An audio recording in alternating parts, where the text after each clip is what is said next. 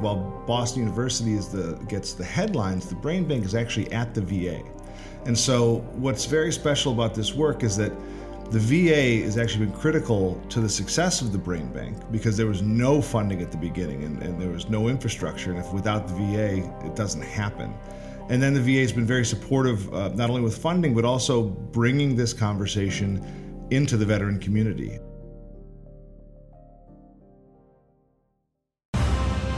Welcome to the Policy Vets Podcast, engaging with leaders, scholars, and strong voices to fill a void in support of policy development for America's veterans. With your hosts, former Secretary of Veterans Affairs, Doctor David Shulkin, and former Executive Director of the American Legion, Lou Celli. Today's guest, Doctor Chris Nowinski, co-founder and C E O of the Concussion Legacy Foundation. Mister Secretary, you ever collect anything, you know, like coins or trading cards? Jay Leno collects cars. Yeah, when I was a kid, Lou, I would collect coins. Now I actually collect challenge coins from government officials and military officers. That's very cool. You know, our next guest collects something a little bit unique. He collects brains. Yeah, you don't hear that one every day, but I know a little bit about this. Uh, Chris, our guest, collects brains because he's actually on a mission. He wants to get to the bottom of this disease called chronic traumatic encephalopathy, or what some people just say C T E. And of course, C T E is something that veterans unfortunately know a lot about, particularly those that were returning from Iraq and Afghanistan, where the I E D explosions caused a lot of head trauma. Um, and so this is really important work. That's right. You know, the same thing that football players suffer from. We we ended up finding out that Aaron Hernandez, a tight end for the New England Patriots, who was convicted of murder, had C T E. And then his family agreed to donate his brain to science after he committed suicide in prison. Yeah, what a tragic story. They say that that's one of the worst cases of C T E they've ever seen in someone that young. I think Hernandez was only twenty-seven years old. Yeah, I think we're going to learn a lot today from Chris Nowinski. He, he's actually from my hometown of Boston. And he's partnered with the Boston V A. They have this terrific work under Doctor Anna McKee in a brain bank, and Chris and B U and the V A all work together to try to find advances in this type of head trauma injury. Have you signed up to donate your brain yet? I'm not so sure they'd want mine, Lou. Yeah, me either. I, actually, I've kind of grown quite attached to it. Okay, I'm not going to press you on your brain anymore, so why don't we get started with the interview? Chris, it's good to speak to you today on the Policy Vets Podcast. Uh, thanks for having me, Secretary Shulkin. You're a really interesting guy, and you have a great story to tell us today. Oh, and don't you also have a new baby? I do, and hopefully he doesn't cry during this. Seven-month-old Charlie. Well, if so, we understand. No problem at all. Chris, you know, we actually met uh, a couple of years ago, and, and I was completely taken by your story then. Since then, I've met a number of your friends who, who also helped tell your story. Can you share with us how you got started in brain donations? Uh, yeah, happy to, Lou. It all started starts from a kick to the head back in two thousand three. Uh, I played a little football at Harvard. I wrestled for the W W E, and I got post-concussion syndrome after an injury that I wasn't honest about and didn't understand. And that led me to the offices of Doctor Robert Cantu, who changed everything I thought I knew about concussions, how they should be treated, and their long-term effects. And I was pretty blown away that I'd been bashing my head for nineteen years and really had no idea what I was doing to myself. And I also realized that I'd, a lot of friends and a lot of colleagues had been through the same thing. And so I decided I would take a stab at trying to change the sports concussion culture, because I couldn't go back to wrestling. I just never got better. Uh, and along the way, I just got hurt at the right time, where C T E, this disease, chronic traumatic encephalopathy, had first been seen in American football players. And I thought that was really interesting. And so uh, I wrote a book called Head Games, Football's Concussion Crisis that came out in two thousand six, where I not only uh, talked about the concussion issue, but also said the C T thing is really important. And I also tried to highlight the fact that I thought the N F L was trying to bury the issue. And of course, nobody read the book, because no one reads a book on complex neuroscience policy by a pro wrestler. But uh, I knew that things needed to change. And I thought C T E would be the thing that would allow us to move the concussion conversation forward, because concussions are invisible, but C T is something you can see under a microscope. And so when Andre Waters passed away, took his life in two, November two thousand six, who was a player I grew up watching for the Philadelphia Eagles, I learned uh, slowly how you coordinate a brain donation. I I, I thought he, I'd found a quote of him saying he stopped counting his concussions at fifteen. He would sniff smelling salts and play through it. I called the medical examiner and said, "You should study this guy for C T E." And he said no, but he let me know that if I got somebody else to study it, he might, he, and the family agreed, he would give me his brain to study. And that was just like this wow moment of, oh, I guess I have to do some work here. And I talked to his family. His family's wonderful. They wanted the study done. Long story short, it, he had C T E. I, I told the doctor, we aren't going to put this in the in the medical journal. We're not going to wait two years. We're going to tell the world. And it became a front page story in the New York Times. And I realized that brain donation was going to be the way that we were going to understand what's happening to athletes long term. And now we're, you know, f- fifteen years later and a thousand brains later, and it's, it's really changed a lot. Chris, it, your story is uh, a pretty familiar one in that people that have personal experiences with illness or disability often go on and are very motivated to try to find solutions. So after your injury, is that when you decided to pursue a P H D in behavioral neurosciences? So it was, it was after I started the Concussion Legacy Foundation in two thousand seven to give a home to this research. And then we partnered with Boston University and the V A in two thousand eight, and essentially had an office at B U School of Medicine.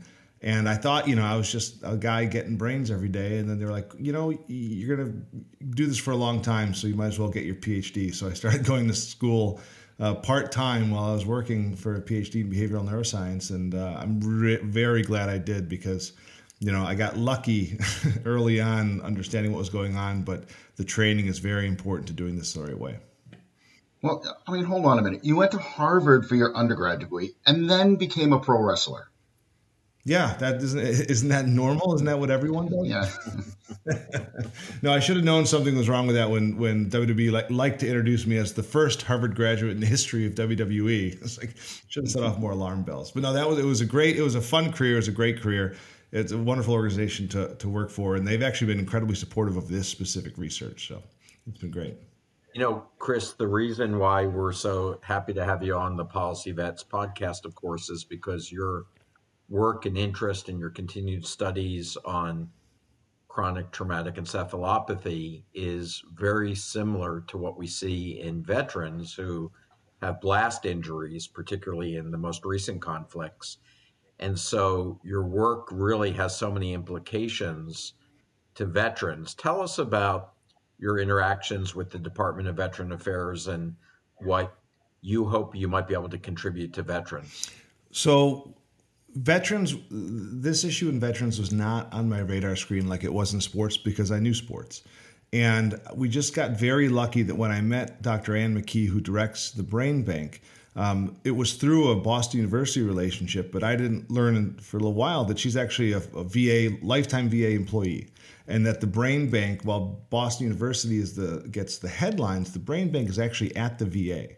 And so what's very special about this work is that the V A has actually been critical to the success of the Brain Bank, because there was no funding at the beginning, and, and there was no infrastructure. And if without the V A, it doesn't happen. And then the V A has been very supportive, uh, not only with funding, but also bringing this conversation into the veteran community. And so, um, you know, your work as secretary, uh, Bob McDonald was very helpful when he was secretary. It's been wonderful to see this work embraced by the military, partially because when we brought this to the N F L or the N H L, they denied it. They just said, this isn't real. And they saw this as a threat, and they did everything they could to bury it. And that has not been our experience with the V A. The V A has welcomed it with open arms. And because the Brain Bank's at the V A, that's how we got our first military brain donors and started to realize C T E is also an issue in this population.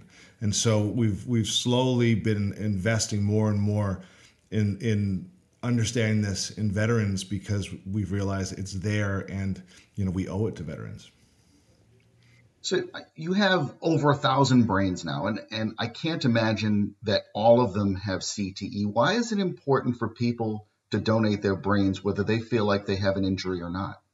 That's a very good question. So, you know, we're known for our work on C T E, and about two thirds of the brains that are donated to this brain book actually have C T E, which is an extraordinary percent when you consider we can't yet diagnose this in living people. And so families are just guessing, but they're guessing right two thirds of the time for neurodegenerative disease. That's incredible. What's special about being a V A brain bank is that we actually, we don't turn away any veterans who donate their brain, whether or not uh, they have a history of brain trauma, because controls without brain trauma are incredibly important for us so we can compare them to people with brain trauma. And as while we're known for the work on, you know, thousands of hits to the head in, in football, we don't know the lower threshold for damage. And so it could be one blast injury that may start this cascade, or, or, or just traumatic brain injury itself without the neurodegeneration uh, also causes a lot of problems. So essentially, when it comes to veterans, we want all comers so that we can understand the full spectrum of experience, because it's such a wide experience with brain trauma. Everyone's experience is different. Yeah, Chris, you know, it just may be that this is much more common than people recognize. And um, it's why your work is so important and has implications, like so much work that happens among veterans and has implications for all Americans. I've been to the Brain Bank uh, at Doctor McKee's lab in uh, Boston at the V A, and it's a pretty impressive facility. Uh, and I've met some of the people who have donated their brains. Uh, but tell us about some of the people who've decided to leave the brains to you for uh, this continued type of research. We have over eight thousand people who've signed up to, to what we call Pledge Their Brain. And it is an exciting list uh, on the sports side. So like I, I've I have a TED Talk where I basically talk about how the fact that everyone I've met for the last fifteen years, I've asked them to give me their brain. And, uh, and a lot of people have said yes. So, so some of the famous athletes that I'm, I've been thrilled to meet are like Dale Earnhardt Junior or, or Pro Football Hall of Famers like Mike Haynes and Warren Sapp or Matt Hasselbeck. Um, the famous, some of the greatest female athletes of all time, like the women's uh, soccer Hall of Famers, Brandi Chastain, Michelle Akers, hockey Hall of Famer, Angela Ruggiero. A ton of my professional wrestling colleagues, people like Mick Foley and Mark Henry, all these Hall of Famers. So it's an exciting group there. And then now we're having this conversation with veterans. And so, um, you know, it's I, I just meet these incredible people who've served their country who want to contribute to this. You know, I remember the first time when we launched our campaign uh, to, to recruit more brain donors in the military. It's called Project Enlist. And I met my first Navy SEAL that I got to know personally, uh, Jay Redman, who's just a fantastic human being who just said, look, we, we're we're never going to figure this out unless we actually, you know, figure out what's happening to the brains under a microscope. And, and he's, you know, he talked about how he's got friends who are suffering. He's had serious traumatic brain injury. And so it's exciting to see people step forward. And now to me, the, you know, the, the veterans are the celebrities that I care about. You know, and actually, for anybody who's interested, I've got the information right here for the twenty-four seven website. We'll share that later, um, you know, and all the numbers and, and every uh, the uh, the web address that you can contact if you're interested in donating your brain. So, Chris, let's go back to the actual science. When you have an injury to the head, what actually happens to the brain that causes this type of pathologic change that you're calling C T E or chronic traumatic encephalopathy? It's a great question that we don't have all the answers to. So what we do know is this does not seem to happen from one injury, right? There's there's something, because if it happened from one injury, we've all had a concussion in our life. We've all fallen in our head, but C T is extraordinarily rare in the regular population. So it's something about the repetition of, of hard hits multiple times in a short period of time. We believe there's some inflammatory process happening that we're beginning to identify that starts to spiral out of control. And it starts as these tiny lesions in very vulnerable parts of the brain to when the brain twists. Essentially, when your brain twists, you know, you, you, your, your, your cortex and the surface of your brain has hills and valleys. And the, at the bottom of those valleys are the place where the energy goes the most and stretches and, and tears axons. And it's especially around blood vessels at the depths of this sulcus. It's called the sulcus. And that's where we see the, so basically it's it's a hard twist of the brain, starts this stretch and inflammatory process, and then the somehow the addition of more impacts makes that process spiral out of control. And these tiny lesions start to spread throughout your brain even after you've stopped getting hit in the head. And as they spread, you start to get symptoms. Uh, it starts with problems with uh, sometimes attention and executive functioning, sometimes mood disorders, what we call neurobehavioral dysregulation. And eventually you get progressive cognitive decline. And, and most people, if they live long enough, will develop dementia with this disease. Is there any any way to repair this damage? Right now, we don't know how to repair the damage, and that's partially because we don't know how to diagnose it, so we can't test therapies. There, part of the reason we're working so hard is that once we can diagnose this, the world opens up to therapies. There are therapies that can, we believe, will stop this progressive change. Uh, but the important thing for veterans to know is even if we can't stop the disease yet, we can absolutely treat the symptoms, right? Because the symptoms it causes can be treated by doctors. So if you have any of these symptoms and you're worried about that maybe it's due to too many hits to the head, you know, see a doctor, get treatment, and you will feel better. And and then in hopefully ten years, we've got a pill that can uh, stop anything else that's still happening. I guess right now, the only real way to tell whether you have C T E is to look at it under the microscope, which means cutting into the brain. Do you see a time where we're going to have biomarkers or easier ways to diagnose us? Yeah, there's no question that that time is just around the corner. You know, you, you've watched it as I have, that how we diagnose Alzheimer's disease has changed dramatically just in the last year. We're starting to talk about blood tests that can pick up the abnormal proteins, so you don't have to use a, a, a scan. You don't have to cut into the brain. You literally can pick up bits of your brain floating in your blood as the, the process continues. So we're basically trying to follow the success of the Alzheimer's world, and because it's very much a sister disease to C T E, and apply those techniques. And so hopefully we can piggyback off lots of great research, and, and we'll have a, a blood test or a spinal fluid or imaging test that will allow us to diagnose C T E in living people. Now, I want to go back to something you said early in the podcast. It's really important. You said that you weren't honest about it. And, you know, that is the warrior ethos. So military members commonly um, will will deny symptoms and just really want to get back in the fight. So, you know, the work that you're doing will, will hopefully lead to therapies, protective equipment. You know, at a minimum, it'll it'll bring awareness to the extreme damage and harm that's caused by head trauma that can manifest. I mean, years later, it's a sleeping giant.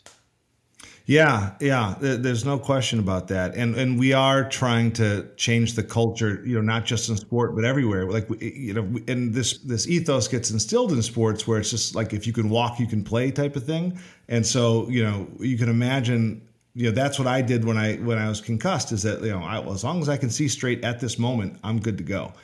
And it's very dangerous, as you can imagine, in, in, in the battlefield, right? To actually be out there with a weapon, you know, in charge of your life and other people's lives while you're impaired. It's a very dangerous thing. And so we're trying to, you know, help change that culture, that you're not, you know, you're not a hero for fighting through symptoms when you have an opportunity to step out because you're not at your best. Uh, but, you know, so that, that's part of the warrior ethos. And then that other part of the warrior ethos that continues is you don't talk about weakness, right? And so if you're retired and you've had, you know, these hits, you might not feel your best. You might feel yourself changing. You might have problems with anxiety or depression or, or memory or impulsivity, whatever it is. But, you know, historically, we haven't talked about it. It's just something you just kept to yourself because it's not someone else's problem. And and the message, you know, that I know you're sharing, that we always try to share, is no, it's okay to talk about it. And actually, it's really important to talk about, because you don't have to suffer alone. We've sort of lifted the veil. Everybody understands now that this stuff is real. It matters. Mental health is important. And so it's okay to get help. And it doesn't mean you're not still the toughest guy in the room, the toughest woman in the room. Because, you know, if you've served, you usually are. Chris, you know that Policy Vets is a national policy organization. So what do you think government can do to help advance the work? Is there more money needed in head res- in head trauma research? Do we need better regulations and laws for headgear protection? What are the types of things that you'd be looking for to help us find ways for better diagnosis and treatment? Yeah, you know, and I, and I look forward to working with policy vets to to make this reality, because, you know, my experience has primarily been in the sports world, where in the sports world, we're saying, hey, we got to change how we play sports. We got to stop hitting in practice. We got to stop letting l- little kids get hit in the head. Uh, and then we have to do the research. The prevention opportunity isn't the same in the military, right? We can't say let's not go to war anymore. What we can say, though, is let's train smarter. So, like, we've had a lot of conversations with breachers, for example, who haven't, who've been, you know, practicing with a lot of explosions and also maybe a little closer to the explosions than they need to be. And so it's sort of being smarter in our training to recognize that those hits to the head do add up is always important. Um, and then on the long-term side, you know, one of the reasons that we, we did start Project Enlist is because we do need more funding, and we need more attention on this issue.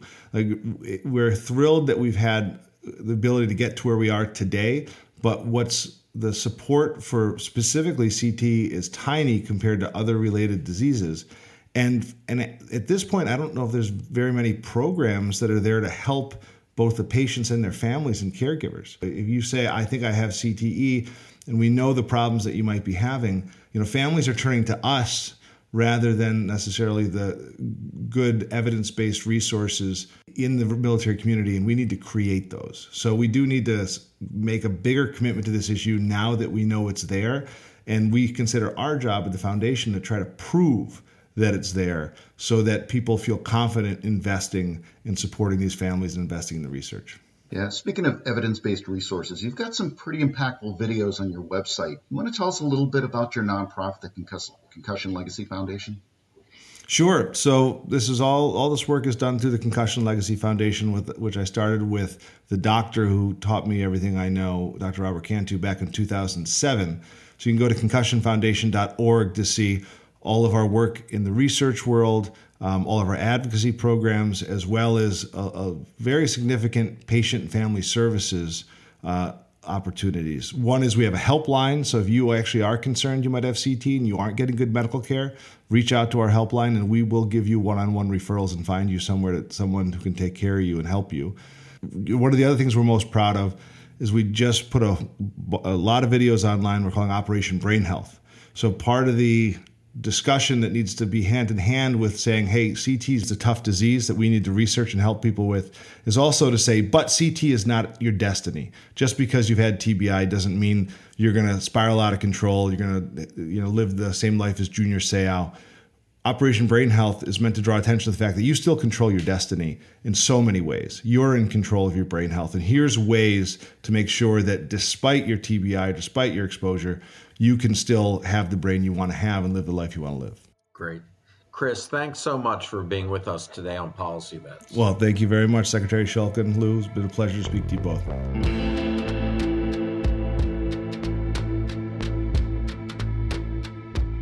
I thought that was fascinating. Did he say that eight thousand people have already donated their brains? Yeah, and he's got famous people. He's got, you know, this whole cadre of uh, of soldiers and, and sailors and airmen and Marines, Coast Guard. You know, he's just got all the military folks that have donated their brains. As a matter of fact, um, you know, if you're interested in donating your brain, uh, you can go to con- concussion foundation dot org. Right on their website, they have a Get Involved page, and you can just fill in the information. You don't even have to speak to anyone. I just think everyone should know that he's not looking for you to give your brain now. This would be after you pass on, of course, right, Lou? I, I mean, I guess that depends, right? Well, no, this is this is actually serious, and we do need to advance the research in this area. You know, one of the things after visiting the brain bank and talking to these researchers, uh, there are things that can be done to help people who have had this type of head injury. It's really, it's an amazing science. The lab is amazing. I, I, I had the pleasure of being able to tour it as well. And, you know, the science is incredible. And then you know, they actually show you slices of brain where they're where they're dissecting it and looking at it. And and there are actually some advancements in therapies, aren't there? Yeah, there really are. And, you know, the V A and the Department of Defense have some really terrific resources, these center of excellences, the Intrepid centers that specialize in head injury, and the V A has extensive research and clinical expertise in this as well. So we're looking at all sorts of new ways of addressing head injury through both rehabilitative therapies, through uh, supplements such as increasing dietary saturated fats, uh, and other types of therapies that may be helpful. So I think we really do want people to take advantage of the expertise that we see in the military health system and the Department of Veteran Affairs, and certainly also in the private sector as well. You know, and one of the most important things he said that came out in this podcast, I, I think bears repeating, and that is don't don't hold it in. You know, you, you have to you have to tell people when you've experienced that type of trauma, because there is hope to to reverse some of that damage possibly. Yeah, I think that's absolutely right. And I think the culture's changing where uh, people now are much more aware of this. And that's always how science and health changes. It starts with education. Well, I think I'm going to start early and, and load up on my saturated fats. Okay. All right. Talk to you next All week. Right. Well, that is all the time that we have today with Chris Nowinski. What an exciting interview. And join us next week when we're talking to Joe Cinelli, the Executive Director for American Veterans. This is going to be a Memorial Day uh, podcast. You are not going to want to miss this. Thanks for listening to the Policy Vets Podcast. For more information about projects and other podcasts, go to policy vets dot org.